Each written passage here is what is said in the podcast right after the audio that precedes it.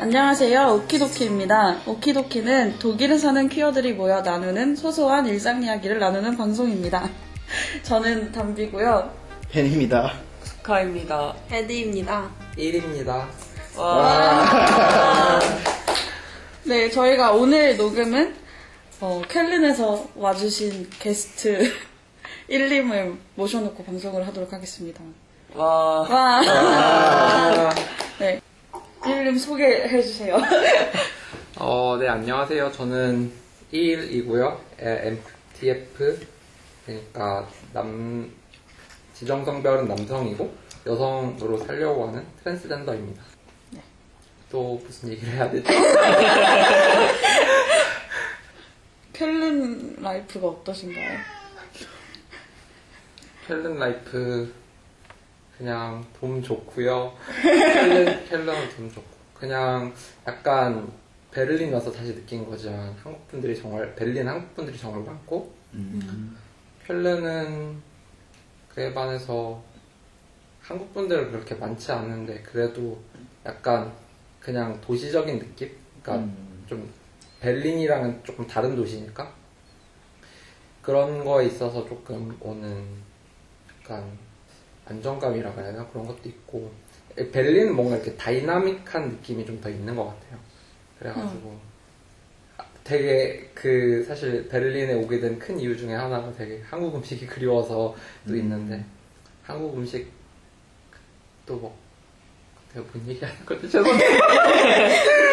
아, 켈린에는 한식당이 많이 없나요? 한식당 고기마차라고 있는데 네. 거기는 좀 비싸기도 하고 그냥 맛은 사실 괜찮긴 한데 음, 그렇게 선택지가 별로 없으니까 여기는 벨리는 뭐 호돌이도 있고 맛있는 네. 한식집들 많으니까 너무 좋은 것 같아요. 한식 오늘 드셨어요? 아 오늘은 못 먹었어요. 음. 오늘은 그 쌀국수를 먹었습니다. 베를린의 명물이죠. 저희랑. 아, 사주셨어요. 심지어. 어, 맞아요. 후원을 해주신 감사합니다. 진짜 너무 다시 한 번. 감사합니다. 뭔가. 이러려고 얘기를 하니까 뭔가 아, 방송에서만 대놓고 후원 광고. 뭔가 퀴어로서의 삶 같은 게 켈- 켈린이랑 베를린에도 사- 살아보신 적이 네. 있다고 하셨잖아요. 네. 초반에 네. 뭔가 다른 점이랄까 그런 게 있나요? 좀 특별히 느끼는 점? 음, 느낌. 그냥 모르겠어요. 제가 그냥 켈른에 대해서 찾아봤을 때는 약간 뭐 게이의 수도 뭐 이런 음, 이런 수식어가 되게 많았는데 사실은 뭐 그 사람들이 보이는 게 아니잖아요. queer들이 그냥 그냥 같은 사람들이니까 뭐 일상 속에 있다고 해서 보이는 것도 아니고 평소에는 잘 모르겠다가 뭐 퀴어 퍼레이드 있을 때 아 이 이 도시가 확실히 그런 도시였지 이런 느낌도 있고 그리고 뭔가 queer friendly한 것 같다라고 느낌이 드는 거는 제가 이제 회사에서 점차적으로 커밍아웃을 했는데 약간 회사 사람들의 반응이 뭐 그래서 뭐 약간 네가 그렇다고 너가 너인 게 바뀌는 게 아니잖아 약간 이런 반응들이 대부분이었어가지고 사실 되게 안정감이 들고 편한 마음이 있었어요. 음. 그러면서 그 사람들이 하는 얘기가 그러니까 헬렌에 오기를 너무 잘했다고 여기는 그런 그냥 살고 싶은 대로 내가 살고 싶은 대로 살 수 있는 도시니까 남의 시선이든 뭐든 신경 쓰지 말고 그냥 하고 싶은 대로 음. 다 표현하고 살라고 그렇게 그 직장 분들이 얘기를 해주셔서 너무 사실 편하고 좋았어요. 그런 점에서는 확실히 뭔가 헬렌이 퀴어 프렌들리하구나 약간 이런 느낌 많이 받았고 그냥 베를린하고 다르다고 느꼈던 점은 뭐 베를린은 그 저기 눌렌돌 그 음. 가면은 뭐 큰 무지개 깃발들도 많이 걸려 있고 그 그리고 그 예전에 되게 감명 감명 깊다고 해도 되나 하는 거는 그냥 제가 기, 기차를 그 반을 타고 가, 가고 그 역에 잠깐 쏘고 문이 열리는데 이게 앞에 남성 두 분이 되게 진하게 키스를 하고 계시더라고요. 그래서 아 그때 느낀 게 여기는 확실히 한국이랑 다르구나라는 생각이 들었었는데 쾰른에서 아직 그런 거는 아, 그런 장면은 아직 한 번도 못 봤던 것 같아요. 그것도 어떻게 보면 약간 그 분위기의 차이도 있는 것 같아요. 네, 그쵸? 맞아요. 그렇고 queer friendly하고 이런 걸 떠나서 아, 그런 도시의 베를린 베를린 있죠. 사람들은 약간 길에서 막 그렇게 애정행각 같은 거 하고 약간 이런 분위기라서 그런 거 되게 처음에 되게 당황스럽잖아요. 뭔가 어. 그 음. 켈른 이쪽은 좀 보수적이다 막 이런 느낌이 조금 있나? 그러니까 좀 그 베를린이랑 있어서, 어, 그런 생각해 보면은 켈른보다는 베를린에서 더 많이 봤던 것 같기는 해요. 담비 담비 씨는 켈른 가본 적 있어요? 아, 이렇게 갑자기 아 저 한 번 여행 갔었어요. 전애인이 아, 전애인과 함께. 굳이 짚는 거 끝까지 얘기를 들어요. 전애인이 디셀도르프 출신의 사람이었어서 아. 네, 그때 제가 한 한 달 정도 거기 이제 지냈던 적이 있는데 집이 없어가지고 한 달 정도 그런 적이 있는데 네, 그때 이제 거기 간 김에 약간 그 집에 계속 있기 좀 뭐하니까 켈른도 놀러 가보고 그랬었는데 생각보다 되게 뭔가 베를린에서 온 사람으로서는 되게 많이 좀 지루하긴 하더라고요. 뭔가 음, 뭐 베를린도 막, 막 엄청 재밌진 않은데 음. 독일 자체가 노잼이니까. 근데 예. 어, 생각보다 막 저는 막 길거리가 거의 퀴어 퍼레이드일 줄 알았거든요. 근데 그렇진 않더라고요. 그, 그렇겠죠. 음, 되게 올드한 작은 바 뭐 이런 그런 것들만 조금 있는 분위기? 음, 맞아요. 진짜 켈른 볼 거 딱 두 가지 있는데 켈른은 돈 하나 하고 나머지는 초콜릿 박물관?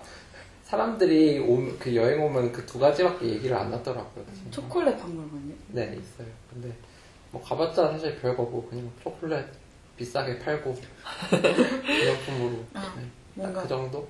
찰리와 초콜릿 공장 같은 거 상상했는데 그렇- 그렇지는 않아요. 뭔가 막 거대한 기계가 막 돌아가면서 되게 재밌을 것 같은데 그러면 근데 뭔가 제 상상이긴 한데 뭔가 방금 그 1님이 그 회사에서 있었던 일 이제 얘기하셔서 느낀 건데 뭔가 되게 켈른이 따뜻한 퀴어 도시? 약간 이런 느낌일 것 같다? 그러니까 뭔가 포용력이 좋은. 뭐라고 해야 되죠? 뭔가 퀴어 가족? 약간 이런 느낌으로 약간 조금 음. 살, 그니까, 무슨 말인지 모르겠어요? 내 마, 마음을 느껴봐. 뭐야, 뭔가 돼. 무슨 느낌인지 조금은 알것 네. 같아요. 되게 제가 듣고 커밍아웃 했을 때 듣고 되게 어이없었던 얘기인데 조금 웃기긴 한데 제가 나는 트랜스젠더라고 했더니 축하해라 그러는 거예요. 그래서 왜, 왜 내, 내가, 내가 축하받을 일인가라고 생각한 건데, 그러니까 그 사람은 그, 그분의 의도는 되게 그냥 자신감을 갖고 살라. 약간 이런, 아. 의, 이런 의도로 말씀을 해주셨던 것 같아요. 그러니까 그런 거에 위축이 되지 말고, 그냥 너는 하나의 개인으로서 음, 뭐 존중받아 마땅하다 약간 이런 느낌이었는데 그러니까 그 말씀하신 맥락하고 비슷한 게 뭐냐면 그냥 모든 사람들이 여기는 켈렌이니까 더 뭔가 존중을 그러니까 더욱이 다른 사람들을 뭐 배척하지 말고 뭐, 뭐 피부색이든 뭐든 배척하지 말고 더 다 같이 잘 지내야 된다라는 그런 마인드가 더 조금은 더 생기는 것 같아요. 회사 분들. 왜냐면은 다 켈, 그러니까 켈른 토박에는 그렇게 사실 많지 않거든요. 켈른 토박에는 많지 않고 대부분 뭐 이거 뭐, 뭐 독일 남부라든지 북부라든지 berlin이라든지 이런 곳에서 온 분들도 많고 외국인도 많고 그런데 네 그래서 그냥 그런 생각을 더 하, 게 되지 않나 하는 생각이 있어요. 베를린은 약간 깍, 깍쟁이 이런 느낌 있잖아요. 너무 힙. 어, 약간 파티를 베를린은 제 생각에 그냥 홍대? 어, 약간 이런 느낌. 그러니까 사람들이 이제 태도도 뭐 내가 커밍아웃하고 이래도 막, 아, 그랬구나, 뭐, 괜찮아, 막, 막 안아주고 아. 이런 게 아니고, 그러니까 아, 그래? 제가 말한 그 퀴어 가족 같다는 게 아, 그런 게 오케이. 아니고 그냥, 어, 뭐. 어, 뭔지 알것아 같아. 무슨 느낌인지 알 것 같아요 진짜.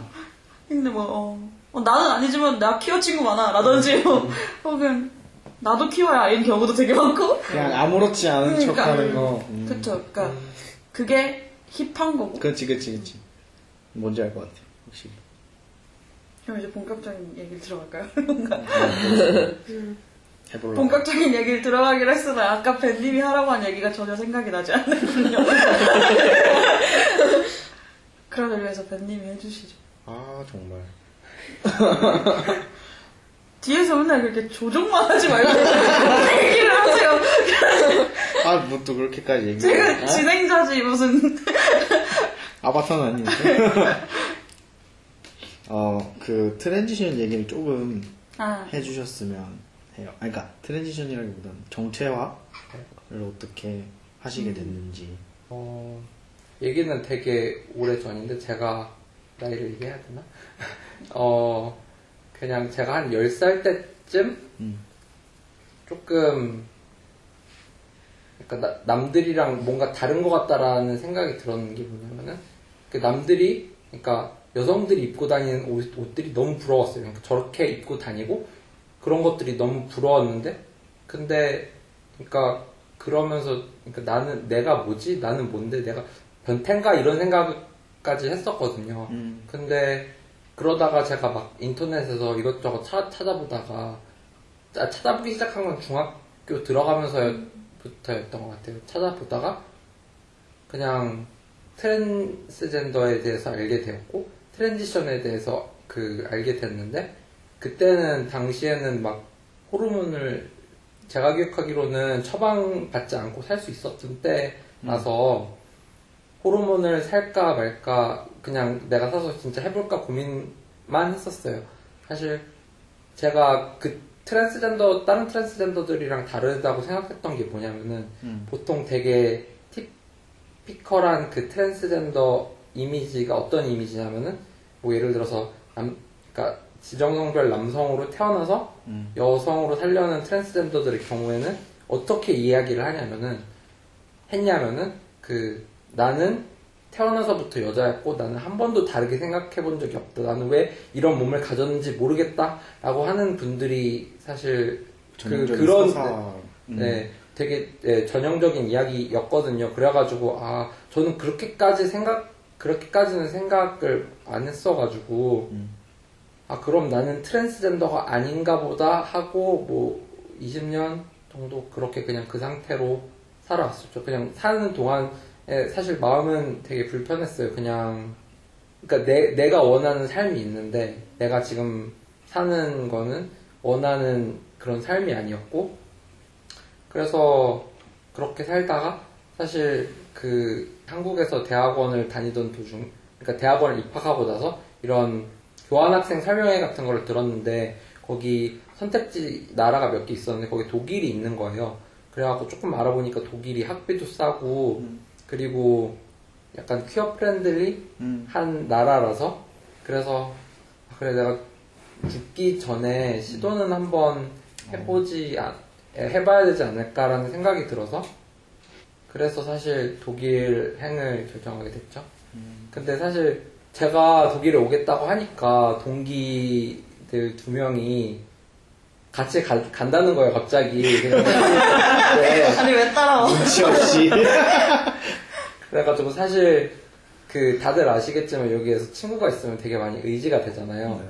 근데 그래서 독일 생활을 좀 버텼던 건 심지어는 저는 그때 딱 와가지고 독일어도 안 되고 수업도 다 영어고 그래서 사실 독일어의 필요성도 잘 못 느끼고 그냥 그렇게 생활을 하는 와중에 의지할 사람 친구들 있으면은 사실 너무 좋으니까 그래서 어쩌, 어째저째 그냥 걔네들이랑 같이 지내다가 근데 사실 친구들이 그 트랜지션을 방해하고 있는 거니까 걔네들이 있음으로써 네. 제가 뭔가 독일에 오면 어떤 느낌이냐면은 진짜 나 아는 사람 아무도 없고 그냥 내가 하고 싶은 대로 해도. 뭐 뭐라 그럴 사람 없고 그런 그런 느낌이라서 왔는데 사실 그래서 친구들이 뭐 걸림돌이 되긴 했죠 이렇게 말하면 그렇지만 아무튼 그렇게 한국에 들어갔다가 한국에 살라고 생각을 했었어요 근데 한국에서 취직이 안 돼가지고 그래서 그러면은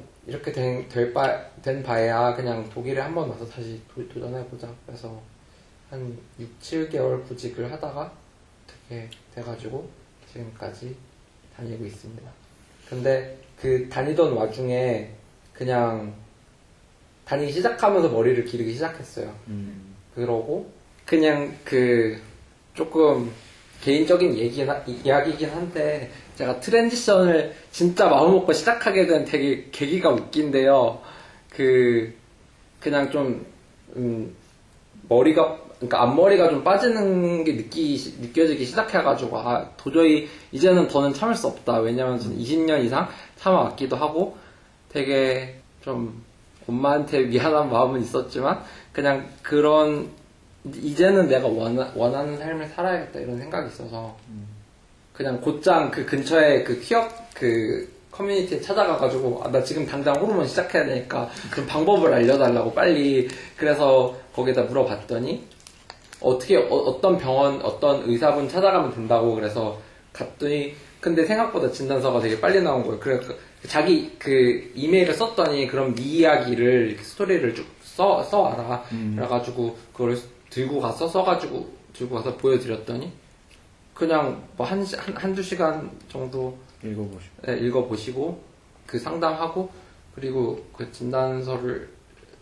써주시더라고요. 음, 진짜 빨리. 글로 그러니까 거의 글로 상담을 한 건데. 네. 아 근데 이거 얼마 안 드시겠지?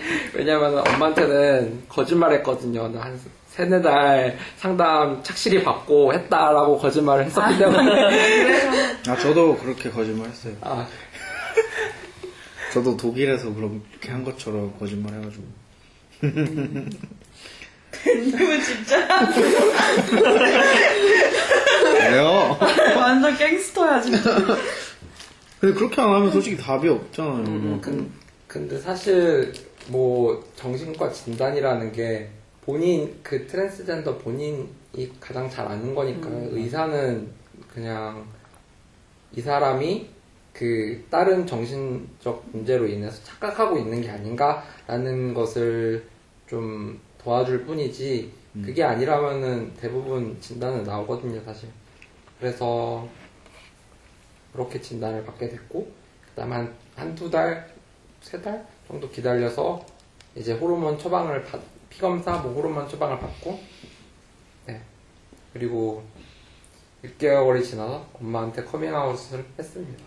근데 사실 그 아까 처음에 그 10살 때 네, 그런 생각을 하고 그다음에 찾아보다가 네. 그럼 나는 트랜스젠더가 아닌가 보다라고 생각하셨다고 했잖아요. 아, 근데 이제 거기서 이제 네. 독일에 와서 그게 확실해지신 거예요? 아니면 그 한국에서 이미 그 전에 독일에 오겠다는 결심을 하기 전부터 뭔가 좀 확신을 갖게 된 계기 같은 게 있었던 거예요? 아, 그러니까 되게 100% 확신은 아직도 없기는 한데 그냥 제 결정에 도움이 됐던 게 뭐냐면은 저는 다른 트랜스젠더들의 이야기를 많이 찾아다녔어요.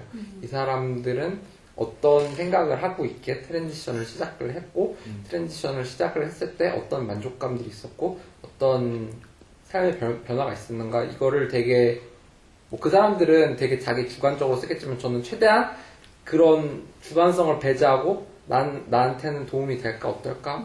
라는 생각을 하고 좀 시작을 했던 것 같아요. 그러니까 사실 가장 큰 결정적인 도움이 된 거는 다른 트랜스젠더들이 느끼고 생각한 것들을 제가 간접 체험한 게 되겠죠. 그- 지금은 되게 그 무덤덤하게 이야기하고 있기는 한데 사실 그 과정 동안에는 좀 힘들었던 게 저는 그러니까 그것 때문에 제 정체성 때문에도 그 연애를 시도할 생각을 한 번도 못 해봤어요. 왜냐면은 그러니까 제가 기본적으로 이 뭔가 누군가를 연애할 만한 그런 상태에 있는 사람이 아니다라고 생각을 했었기 때문에 뭐 아예 시도해볼 생각조차 하지 않았었죠. 아니 근데 그 어머니한테 커밍아웃을 6개월이면은 그렇게 막 길다면 긴데 짧다면 짧은 기간이잖아요. 네.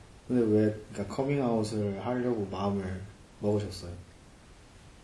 그냥 모르겠어요. 제가 그 당시에 정신적으로 조금 불안정하기도 했었고, 그러니까 이만 하면은 되돌릴 수 없겠다 이런 생각이 있어가지고, 아, 근데 그 6개월이라는 시간이 말로 하면은 되게 짧은데 네. 저한테도 진짜 너무 긴 시간이었을 음. 것 같아. 어떠셨어요? 만족감이 들었어요? 이제 시작하고 저는- 나서 이제 근데 모르겠어요. 저는 아직도 dysphoria가 gender dysphoria가 크고 그냥 거울을 봤을 때도 너무 불만족스럽고 아, 근데 이거는 저만 느끼는 게 아니고 음. 많은 그 MTF 트랜스젠더 분들이 공유하는 얘기 같은데 그냥 그러니까 어떤 분들은 그 그러니까 자기 그 호르몬을 시작하면서 자기 몸에 에스트로겐이 흐른다는 사실을 인- 알- 알고 있으니까 이제는 약을 먹으니까 그러면서 좀 디스포리아가 줄어든다는 분들도 있는데 저는 그렇지는 않았고요. 그냥 근데 외 외형이 조금씩 조금씩 변해 가면서 확실히 조금 줄어든 거는 있- 있는 것 같아요. 음. 그래도 아직 이 목소리는 솔직히 MT, MTF들은 사실 잘 안 변해가지고 음. 뭐 일단은 목소리가 가장 큰 문제긴 한데 음. 그렇습니다. 근데 막 뭐, 어, 엄청 그렇게 음. 음, 네. 모르겠어요 저희들은 음. 그렇지 않아요? 음. 아 진짜로 아, 왜냐면 막 저만 해도. 한국에서는 남자 목소리인 줄 알고 그러니까 한국에서는 너무 그 기준이 아. 너무 좁잖아요. 그래서 그렇지만 여기서는 음. 그렇게 음. 또 그러니까 그 다들 아시겠지만 그 트랜스젠더라고 하는 이거는 약간 FTM 분들을 약간 지우는 발언 같긴 한데 약간 트랜스젠더 목소리라고 하는 그런 특징이 있으니까 왜 어, 떤 음. 느낌이냐면은 그 남성이 가성으로 여성 목소리를 내는 것 같은 목소리는 네. 너무 내기가 싫은 거예요 저는 음. 그거를 네 그거는 싫고 음. 그래서 뭐 많은 분들은 목소리 수술 되게 리스크가 큰 수술인데 목소리 수술 성대 수술을 하시거나 뭐 아니면 진짜 피나는 노력과 타고난 그것도 재능이라 그래야 되나 그래서 그 모, 그러니까 구분이 안 되는 목소리를 내, 내시는 분들도 있고요 어. 그렇습니다 근데 그게 스스로 느끼기에 네. 목소리가 정, 정말 중요한 부분이라고 생각되세요? 아니면은 사람들이 그렇게 보는 거가 싫은 건지 그러니까 음뭐 아, 사람 일단 사람들 인식하는 것 자체에서 음. 그런 게 가장 큰 것 같아요. 왜냐면은 제가 그래도 외모적으로는 완벽한 패싱은 안 되고 어중간한 진 상태에 있는데 그냥 왜 특히나 한국에 가면은 조금 더 기준이 엄격해지지만 이 특히나 독일 분들은 외국인 뭐 동양인들의 얼굴은 잘 구분을 네, 못하기도 좀. 하고 그래서 패싱이 되는 경우가 가- 간혹 있거든요. 근데 제가 이- 입을 열기 시작하면은 아 남자구나라고 인지 인지했다고 네. 생각이 드는 그런 포인트들이 가끔 음. 있어요. 뭐 네. 예를 들면은 마트에 갔는데 마트에 가서 누가 제 그 지갑을 보고 어 너 왜 그런 지갑 들고 다니냐 남자냐 여자냐라고 물어봤는데 옆에 옆에 계시던 다른 분이 곧바로 남자라고 대답을 해버린 거예요. 그러니까 저는 그 부분에서 아마 목소리가 가장 컸다고 생각이 들거든요. 뭐 그런 예로 아니 들자면- 막그 진, 실제로 있었던 네. 마트에서 그런 질문을 하다니 정말 무리하구만 음. 근데 또 그런 멍청한 사람들 때문에 속상한 것도 어쩔 수 없고. 그럼 또 괜히 그게 제일 가슴 아픈 부분이잖아요. 그런 것 때문에 내가 아 내 목소리가 이래서 이런 식으로 그거 생각해야 된다는 게. 자책하고 음. 그래도 독일은 그래도 그나마 나은 것 같긴 한데 한국에는 조금 더 심한 것 같아요. 이게 외모나 목소리나 이런 거에 대한 잣대가 어, 스스로에게 트랜스젠더 스스로들에게 되게 심하고 왜냐면은 모르겠어요. 같은 한국인이라 그런가 그냥 더 잣대가 더 엄격한 것 같아요. 독일보다는. 근데 그게 또 웃긴 게 저는 FTM이라서 이제 목소리가 이제 낮아지고 뭐 하여튼 뭐 바뀌는 외형적으로 바뀌는데 뭔가 좀 더 홀가분해진 기분이란 말이에요. 패싱을 음, 음, 함에 있어서도 이제 엄격해지기보다 뭔가 더 느슨해진 음. 아, 사람들이 스스로. 그렇죠. 네. 응, 그런데 이제 반대잖아요. 음. 그게 참 좀 웃기는 것 같아요. 한국에서도 남자들은 뭐 어떻게 하고 다녀도 솔직히 크게 터치하는 부분도 없을, 맞아. 없고 근데 또 반에서 여자분들한테는 굉장히 이렇게 막 그러니까. 엄격하게 하잖아요. 맞아요. 그래서 제 본인 스스로도 이제 여자였을 였을 때와 여성으로 살던 때와 지금을 비교하자면 되게 그런 게좀 어, 씁쓸하다고 해야 되나? 음. 응, 그런 게 있어요, 좀. 지금 뭔가 자유로움 그렇죠. 느끼게 됩니다. 어, 이게 뭔가 좀 미안한 감정도 드는 것 있죠. 그런 거 있어요. 그건 무슨 그러니까 너, 너만 뭐 뭔가- 전장을 떠나온 느낌. 어, 맞아. 그런 건 아니지. 그런 건 아닌데. 야. 아 무슨 말인지. 전장을 떠난 건 아닌데, 음, 모르겠어. 그건 내가 구체적으로 설명을 못 하겠는데, 음. 음, 그래. 어떤 느낌인지 알 것 같아. 음. 확실히 되게 한국 사회에 더더욱 왜냐면 솔직히 독일은 아 뭐 이렇게 얘기하면 안 되지만 독일은 되게 되게 저는 처음에 베를린에 왔을 때 베를린에는 레즈비언이 참 많아라고 생각했었거든요.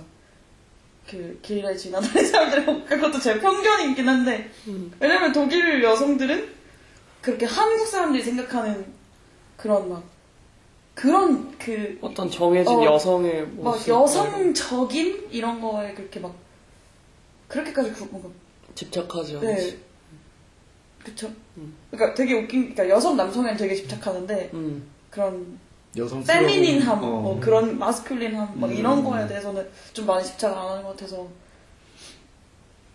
맞아. 그게 아무래도 그 한국 사회의 그런 여성성에 대한 진짜 음. 고정관념 편견 그런 음. 게 되게 심하긴 한것 같아요 정말 한 끝이 아닌데, 진짜. 솔직히 말해서.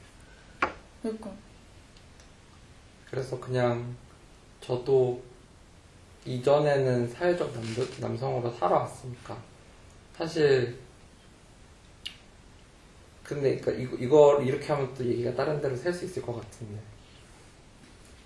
진정 그러니까 도대체 어, 어때 여성인 어떻게 해야 여성인가? 약간 이런 생각이 들게 하는 게 최근에는 이, 런 상황들을 내가 그 사회에서 보는 여성이라는 시선에 끼워 맞추기 위한 행동들을 하면서 아 이런 이런 여성들이 이런 고충이 있었구나라는 거를 좀 비로소 조금씩 느끼게 되는 그런 게 있죠. 왜냐하면 또그 여기 여기 계시는 친구 뭐 시스 여성분들과 얘기를 해보면은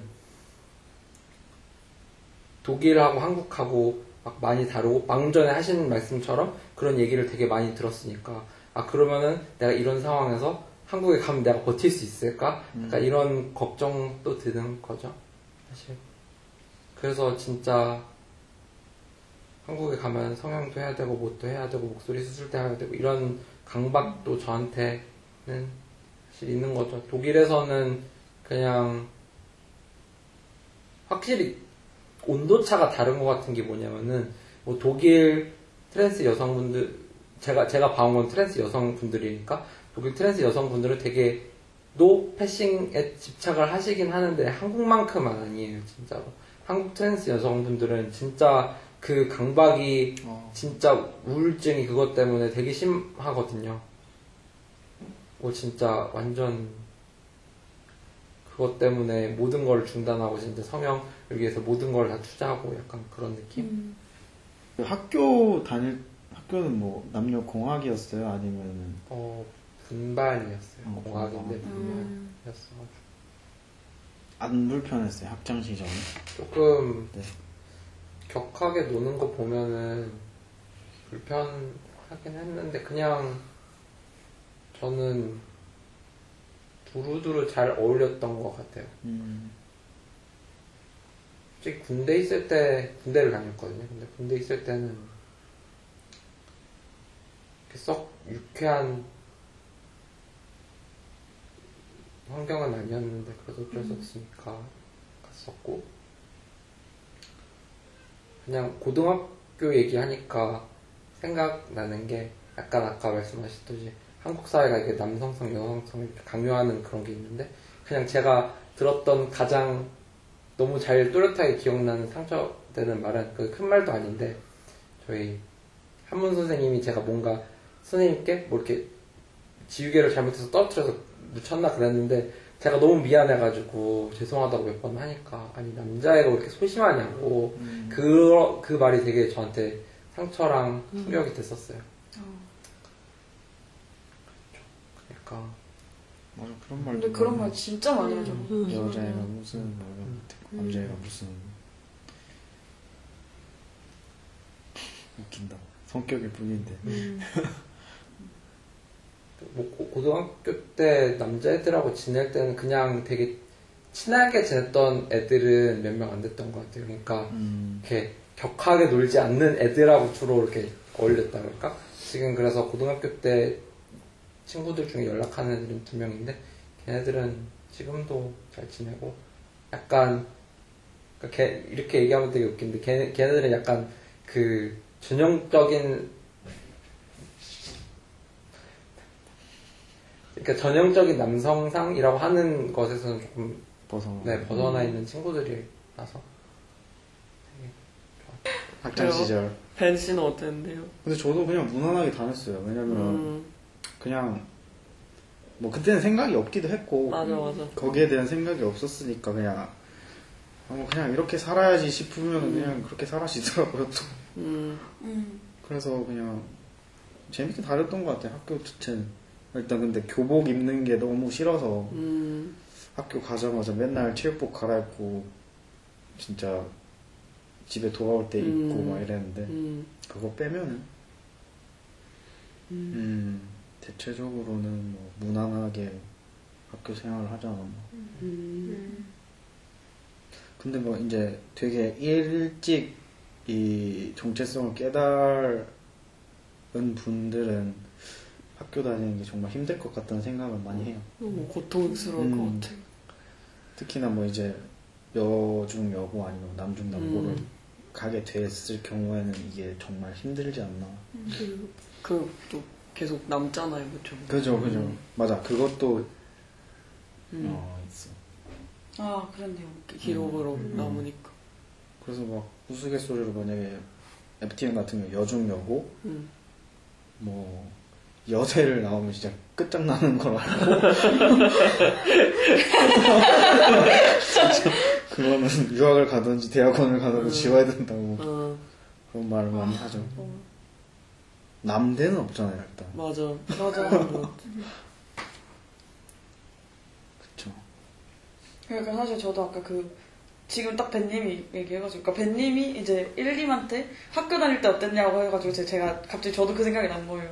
왜냐면 어 나 근데 생각해보니까 나도 여중여고를 나왔는데 불편함이 없, 없 아예 없었다면 거짓말인데 뭐 그렇게 문- 큰 문제 없이 아무튼 학교를 나왔으니까 음, 그래서 이제 그거에 대해서 이제 얘기를 음. 하려고 하는데 다음 화에 하면 좋을 것 같아요. 네 네, 1, 2위 오셨으니까 좀 더 이제 이어서 네, 그 다음 화에 뭔가 젠더 디스포리아와 함께 뭐 젠더 디스포리아는 언제부터 보통 오는가 뭐 이런 거에 대해서 네, 얘기를 네.